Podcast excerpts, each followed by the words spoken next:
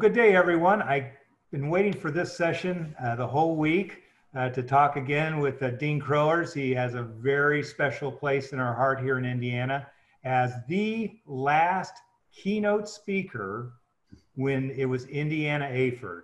So he spoke, and then we decided we had to retire the name of the 100 year uh, organization and come up with In Shape. So, Dean, welcome back to Indiana.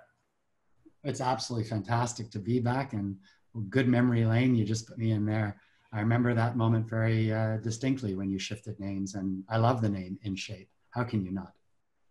We do. We love it. And, uh, um, you know, so you came and you talked about physical literacy as kind of uh, the gateway to active participation back then. And, and I want to go back there uh, because you really kind of started that conversation. And people have been talking about physical literacy kind of putting the jacket on, trying to get more comfortable with it, trying to figure it out, and and that sort of thing. And uh, so this is kind of maybe going to be a refresher, especially in this new world, about where is physical literacy fit and where's it going moving forward and that sort of thing. And so you're the kind of the physical literacy guy to some people, but mm. to other people, you're the clown guy. you're the circus guy. Sure. So give us a little bit of your background. Why, why are you the circus guy? Well, I work in the high performance uh, circus industry in Canada and United States. Um, and I'm the scientific director at the Circus Research Institute, of which there is one. And it is very well funded here in Canada because we, of course, have circus companies that are um, working. And I study circus. I came from the high performance sport world in my uh, private life and I went into the circus world because they're the most physically literate people that I can work with.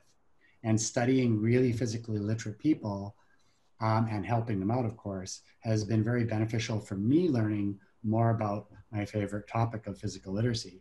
So that's why I work in the circus world. And uh, I do research and practice there. And I try to take the secrets that they have in circus and bring them back to physical education, to sport, to recreation, and other uh, physical activity providers. And so that, that's why I work in the circus world. And then I'm a university professor and been that for 32 years. And I study, my lab is entirely devoted to physical literacy. And uh, I don't just research it, we practice it. So I'm in the trenches, I'm in schools, I'm, I'm doing lesson plans, and uh, I work with about seven different countries uh, directly on this matter and uh, trying to solve some of the world's problems using physical literacy as a vehicle of change. Well, we first met, I think it was in Boston when you were the keynote, not just for the state, but uh, when you were the national keynote speaker for Shape America. And I know people know you as a circus guy. I use the word clown because one of the things you said about physical literacy back then was that in this area they taught you to find your shoes. Yes. find what you like you know to grow in your shoes and to use your shoes. So I, I remember that as kind of a way to think about physical literacy but uh, you know can you expand on that a little bit? Yeah i mean that's a great uh, analogy by my my the director of the program that i'm in, in montreal patrice aubertin. And he it's interesting in the circus world, and I think it's very analogous to what we really want in our hearts in ed, is that we want to help kids find their shoes, which is finding a passion for movement in our society, wherever that is, whether that's sport, recreation, maybe a physically active uh, job like a firefighter, blah, blah, and equip them with the necessary physical capacities and psychological and social capacities of that child so they can move in our culture in the way that they want passionately. And uh, helping kids find their shoes is good and then they find them and then we then metaphorically help them grow get better in their shoes and then they find a way when they graduate to use them whether that's just fitness pursuits in your life later on uh, or whether that's working uh, in a uh, profession where you are very physical uh, to being a sporting participant or just recreational pursuits. So I think anybody um, in the phys ed world truly believes that That's what our intent is to do. And uh, we get confused, I think, a lot about being pushed by the physical activity people uh, who really want all of us to be more physically active, which I agree with.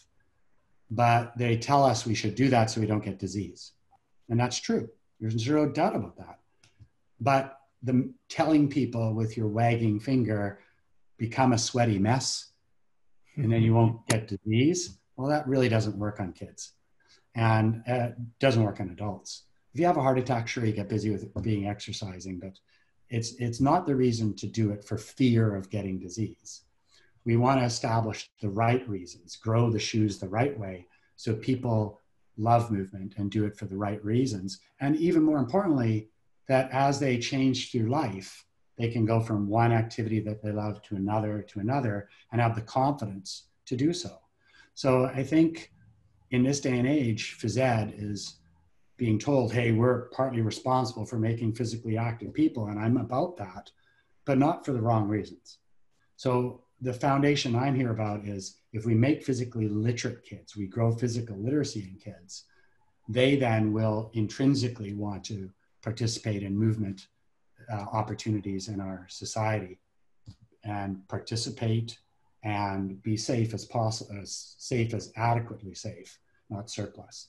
And so I think um, for me, uh, physical literacy and growing people is a synonymous statement. And I think ed in its best manifestations is doing that. And the game is really just to keep quality improvement in ed so that we can capture all kids uh, and, and put them on a journey to being, you know, movement enriched for life. Well, I, I like this uh, uh, concept or this vision that you have of outcome of, and I've heard you refer to it before as, as a characteristic of an ideal citizen. Mm-hmm. You know, and and you know, physical literacy, your passion is there, obviously. Uh, your job is pretty safe. You know, if we talk about reading literacy, we have, a, you know, a 90 plus percent uh, um, success rate, but in physical literacy, we're probably a lot lower than that. So, you know, uh, how, how do you keep going or, you know, uh, where are we making progress uh, or where do you think the opportunity is for progress? Well, yeah, there's lots. Um, what's happened since I was last uh, visiting you uh, has been a large, a good number of diamonds, I call them, have been created around the world um, where there is no physical literacy enriched community yet. There are many communities trying to become physical literacy enriched. And what does that mean? We now have ideas to that.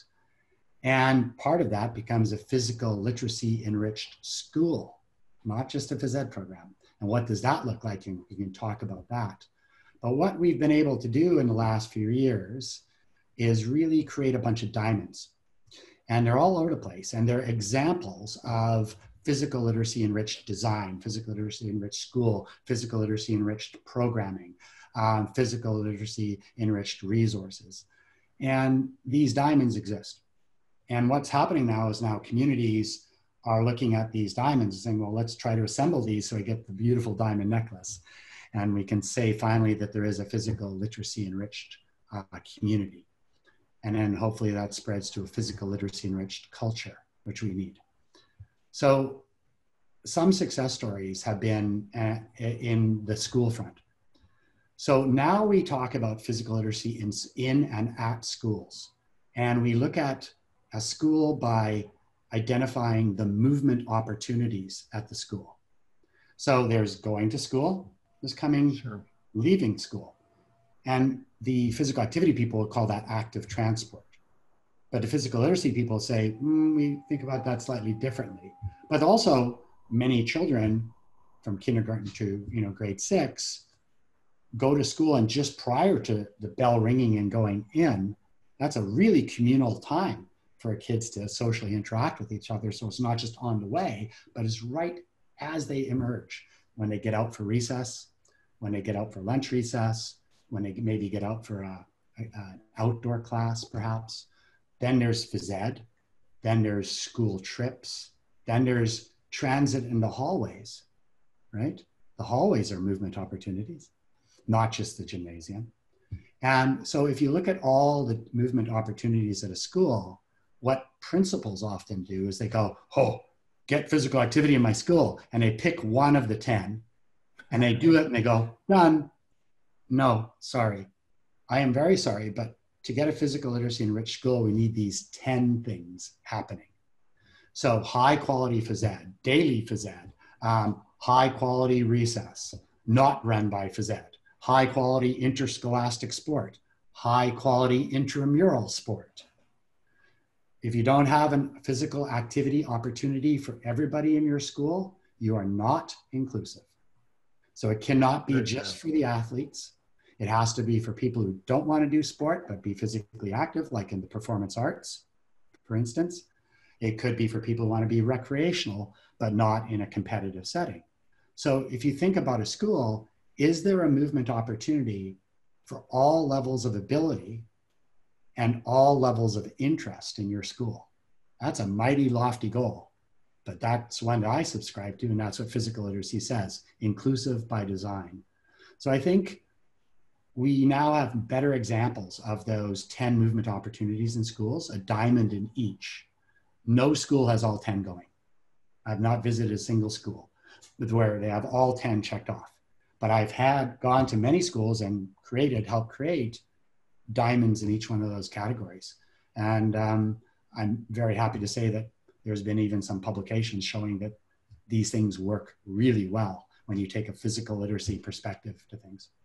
We, Dean, you, you hinted at a few things there, which I'd call kind of headwinds. When you talk about this, uh, you know, you might have someone saying, well, let me pick one of the 10, get the check mark, move on. Or, oh, we can't do that here because, uh, you know, what about injury and that sort of thing. And, and I know you have done a lot uh, to articulate kind of uh, uh, this equation of a, a neutral concept of mm. the risk of injury and the risk of happiness that, you know, that kind of relationship. And, you know, the two terms that have stuck around here that you introduce is the bubble wrap child and the, and the free range child. And so maybe if you can talk a little bit about uh, basically, maybe it's time to unwrap some of the, the bubble wrap we've put on over the years here. Yeah, that's a, a uh, really good point. Um, we've progressed quite a lot um, on the concept of not adequate as possible safety, but not as much safety as we can provide, but adequate safety. And because if you provide too much safety, you actually do secondary harm psychologically, socially, and physically. And so it's about creating what we call adequate safety, getting rid of surplus safety, reducing it down to an adequate level. And then kids grow a lot better in that environment. They learn how to problem solve, they learn how to make their own decisions, they can judge hazards. Um, and and otherwise, they're looking for us to be told what to do. And so, creating an adequate, safe environment, like in the COVID pandemic, is a good example. We're not trying to provide complete prevention. That is possible. But we're trying to say adequate safety, not surplus safety. And there's tensions about that. But in schools, we really have to think that through and provide circumstances where we don't kibosh physical activity or physical literacy opportunities for children by saying somebody could get hurt. Kids will get hurt, and we need, but did they get hurt in an adequate safety environment? And if not, if you're providing too much safety, surplus safety as we call it, you create these secondary harms, and uh, which are very severe. So, um, what's really important in physical literacy is creating environments where kids can learn how to manage risk themselves. Kids really need to manage risk and say, I'm in charge of doing that so that they're not looking to an adult to make decisions all the time. That's what we want for our children. So it has to be in a circumstance where, in lesson planning, in environments that we build in and around schools, parks, etc., where there is a what we say a level of challenge for all levels of ability. And that allows a child to enter into a competency progression that they're interested in, and then they can proceed along. And yeah, bumps, scrapes, and bruises can happen. But did we were we prudent? Yes. Okay. We're, but if you clamp down everything, you're setting up a child to fail uh, as they graduate, literally, or even before that. So pre COVID 19, we had a, a, pandemic going on before that called physical inactivity. And, and I remember you ta- positioning physical literacy as the vaccine for physical inactivity here. So I'm going to give you a couple phrases, let you pick and choose from these, um, you know, whether it be fun, friendship, adventure, uh, adversity, nature, all those kind of, I mean, each one of those is uh, another hour conversation. So that's why I wanted to let you have a wide range there of how, how do you apply this vaccine uh, to the pandemic we had before the pandemic? Yeah. It's a great question, a nice phrase. I, I certainly the physical literacy uh, uh, anti-vaccine, if you want to call it that, uh, has been, you know, I had 37 trips canceled as a result of COVID, mm. and all on physical literacy. I was going to be talking about, and uh, but yet we've had a large number of Zooms and things like that. So I'm happy. But I'd say the most important part about how physical literacy can act as a vaccine to physical inactivity is understanding physical literacy as an engine or physical literacy as a cycle or a process. And I, I'm not a big fan of the definitions of physical literacy. I don't typically use them, um, but I believe in them for sure. But I 100% believe that physical literacy is a process. And where if you develop in children or adults of any age competencies. And those competencies can be physical competencies like learning a new movement skill. And at the same time, as a teacher, as a pedagogue, as a parent, as a coach, you instill confidence at the same time as competence. That magical two together, as opposed to do this skill like this, that's competence alone. Confidence emerges when a child sees that it's fun and challenging and that learning how to do this requires failing a lot. And then they don't avoid failure, they see failure as part of success. So we need to create, construct, if you will, positive challenges for children where they can develop their competence and confidence simultaneously. And that lesson planning, whether that's in sport, recreation, physical education, what have you, parenting, takes a little special thinking on how to do that. Because if you ask a person, how do you develop a confident person? They go, I don't know. but you can. And physical literacy demands that's part of the engine. Because we know that if you're confident and if you're competent, you see yourself as self competent. You see yourself as self efficacious. You believe that you can do things. And there's very strong evidence that drives motivation. That's called self confidence, driving motivation through what's called self determination theory. And then you participate more. I didn't say physical activity, but typically it'll involve physical activity. So, competence developed at the same time as confidence makes motivated people to participate. More participation, more competence goes round and round. Then, if we in schools, in phys ed, sport, when kids are actively participating, we create connection and this is a really important part. A connection means, for some people, having a friend. But a connection could also mean, I like this group of people that I work with, this walking club. That's my group. It could be a connection to an object, like a badminton racket. That's my racket, possessive. It could be a connection to a location or nature. But when we when we're teachers, school administrators, phys ed teachers, we have to think about when we're creating lesson plans, sessions, that connections don't just mean friendship. Connections can come in many forms places, groups, objects, things. If you create connections for kids when they participate, it, we know that it creates what's called relatedness, relatedness mm-hmm. with others. And relatedness drives motivation, which drives participation. And this becomes really interesting because if your school provides many movement opportunities for children through that connection relatedness pathway, you create belonging for everybody. Not conformity. Conformity is not belonging. Belonging means uh, this is my place. So creating connections for children is really important. And it's not just creating friends. Even just being familiar with other people and other people's abilities is a type of connection that creates empathy, right? Everybody's got a place on the movement skill chain, and not everybody has to be equal or love the same things. That connection drives more motivation.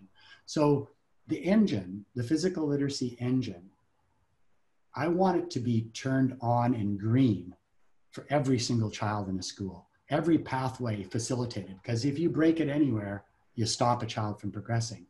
But you turn that physical literacy on, engine on, and holy smokes, I believe, and there is now evidence that that leads to more physical activity. So, hence why we say physical literacy is the gateway to active participation. Great. Well, you're talking about a lot of successes, but I also know you talk about the equal importance of failures along that pathway as well. Mm-hmm. Uh, how, how, does how do you get that balance right? Because a lot of people, when they don't feel like they can physically succeed in class, or uh, you know they're not getting uh, the affirmation that that actually, you know, becomes the wall to physical literacy for a lifetime. Yeah, uh, great point. Um, so one of the things we have is when you're constructing a positive challenge, and that term is new as of last November. I published it in an article showing that if you create physically literate kids, you cr- they are associated with resilient children. One of the best predictors, 80% actually, physical literacy, not physical activity, physical literacy creates people who can deal with adversity, overcome challenges. Right. That's right in the social emotional learning wheelhouse right now. That's right. Physical literacy is not just physical, it's mostly psychological and social. So it's like, well, physical literacy is a resilience tool. And the study we published last year was a great one to say we in schools need to construct positive challenges, which means that it's not all about having positive emotions. That's fake. It's giving me a challenge where I might be anxious about it initially but I can grow through it. And it's a challenge that I can buy into. And then my positive emotions outweigh my negative.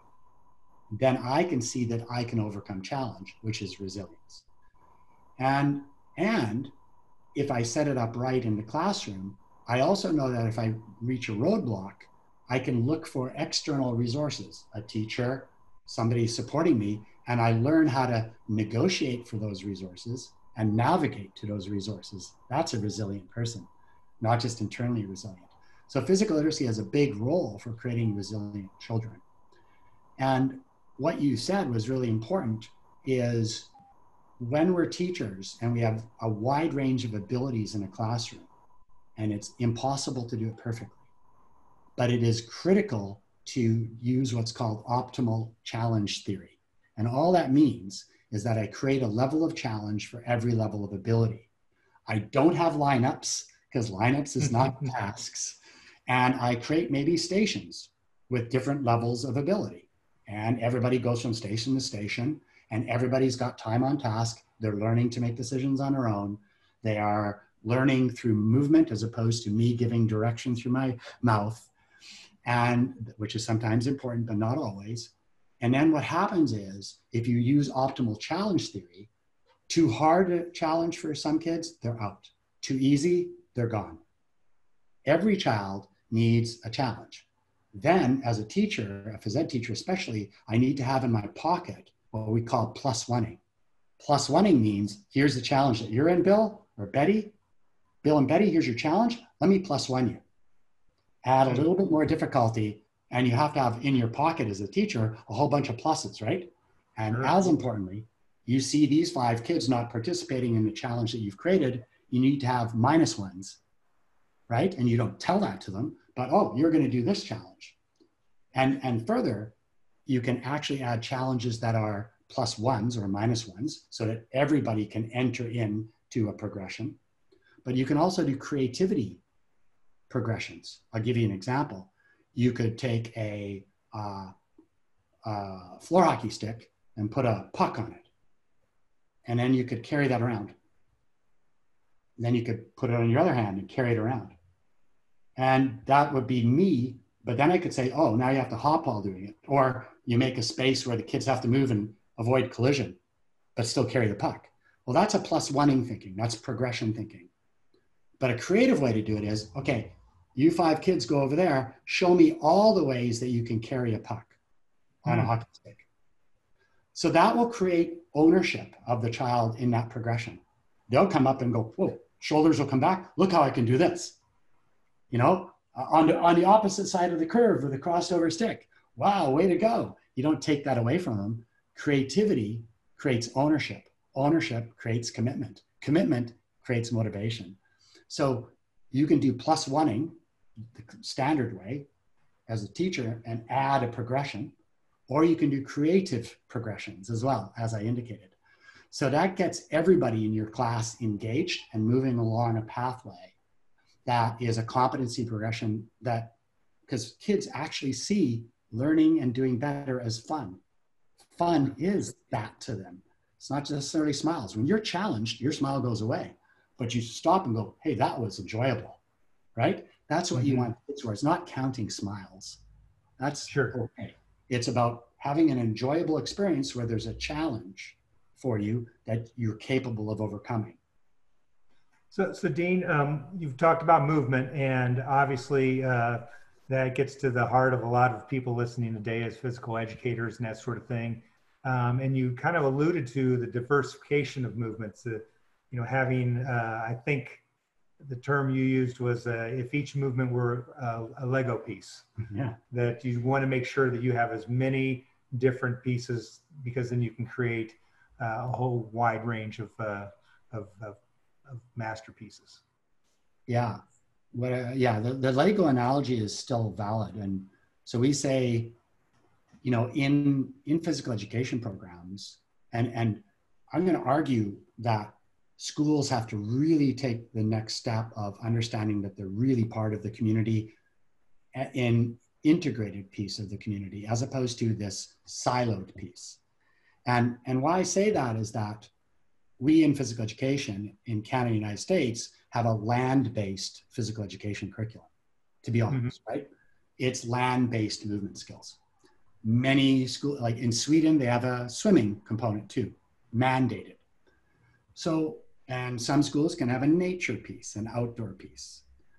So when you think about a child's movement experience in our movement suppressed cultures that we live in, you want them to get Lego pieces in, in land, air, ice, snow, water. Okay, maybe you don't need ice and snow in Indiana, maybe a little bit, but in Canada, we need ice and snow ability. And so what's really important is that all children are equipped with a whole bunch of Lego pieces so they can choose what they want to do. And that's a really important feature for, for, for a child, not just in different physical environments, but different social environments. Yeah, but, but you're right. I mean, equipping children with uh, different movements and understanding that outside of the school, kids may be engaged on horseback riding or trail running and understanding and engaging to understanding what they do outside of school is a very important thing for a phys ed teacher so that we can develop as many movement competencies which isn't just movement skills. It's hey i need to walk differently on a slippery surface. Well that's a skill. I need to learn how to avoid collision. That's a skill. It's not just about throwing a baseball. It's much more than that. So yes we want to equip children with as many movement skills as you can to create confidence motivation and participation further on and, and additionally, children need to be put in contexts that are different social contexts so they feel comfortable moving in front of everybody. The goal should be every child feels comfortable moving in front of every other child. That's the goal, not by forcing them to, but by feeling comfortable so you don't feel socially inhibited. And, and we don't do a great job on that anywhere in the world and having our children feel comfortable moving in front of each other. And there are secrets to doing that. So it's not just about land, air, ice, snow, water. It's about different audiences too.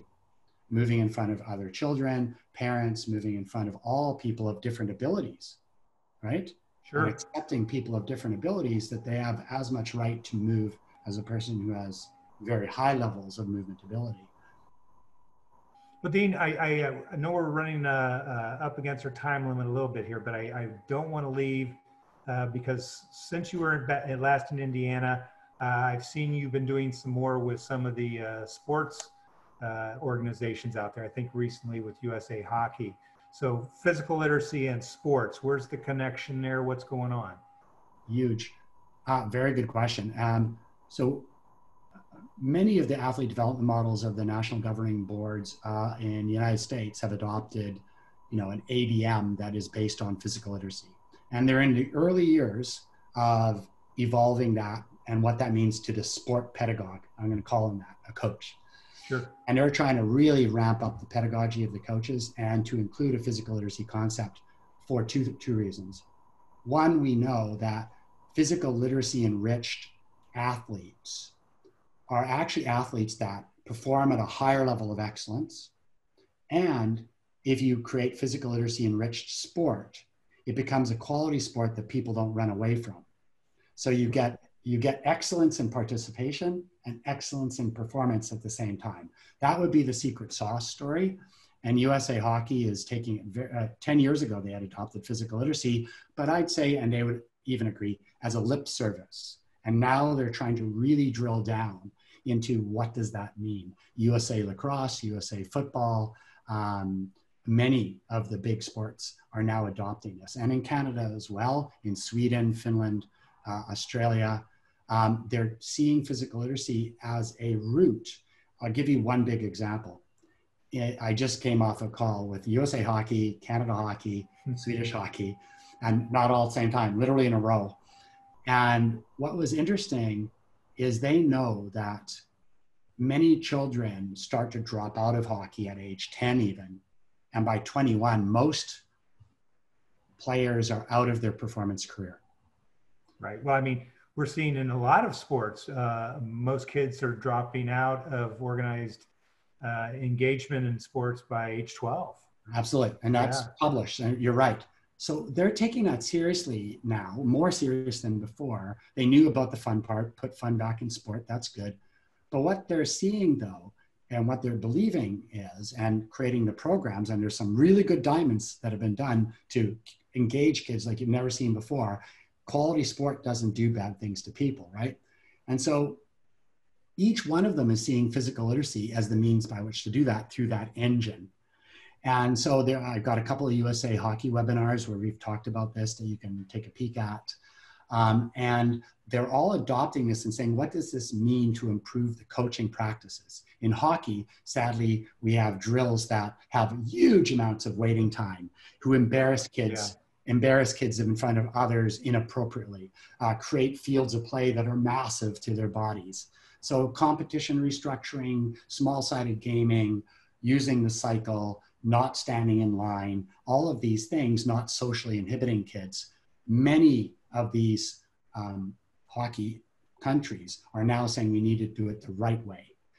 That wasn't sport before, that was something masquerading as sport. Now we need to do quality sport that uses the right principles. And I got to tell you, there are some really good examples now in hockey where they do that. And then you create a person first, an athlete second, a player third, which is what we want, right? And that's what we want in phys ed. And if you do that when they leave their career at 21, their performance career, they can still play hockey. They don't lose their identity they have a robust identity because they're physically literate and they can find another thing to take a journey on. But if your identity is solely overly specialized into hockey and you're not physically literate and your performance career ends, your identity goes into crisis and you do bad things.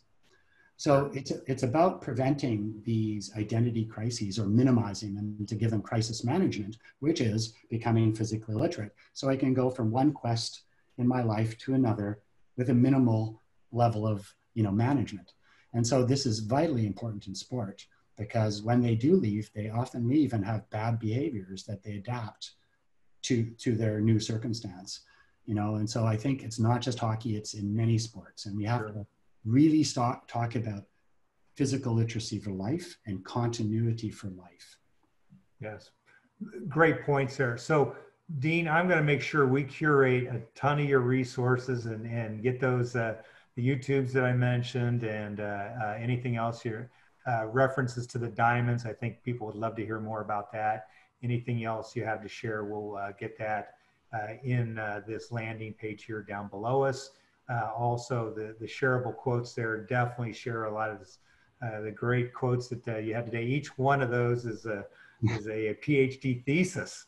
so um, anyway, just so appreciate catching up with you definitely want to remind our uh, listeners today that at the bottom, uh, there's a link there for feedback. And when you give your feedback, you can also ask for a certificate of participation for your uh, licensure uh, credit hours with uh, for attending this session today. So uh, just a, just a ton of gratitude and appreciation for everything you're doing for educators in Indiana across the world. keep keep doing this great stuff, and I hope our paths cross soon. Thank you very, very much, Gary. And it's always a pleasure. And uh, I'm just, uh, I'll, I'll, anytime you need me, give me a call.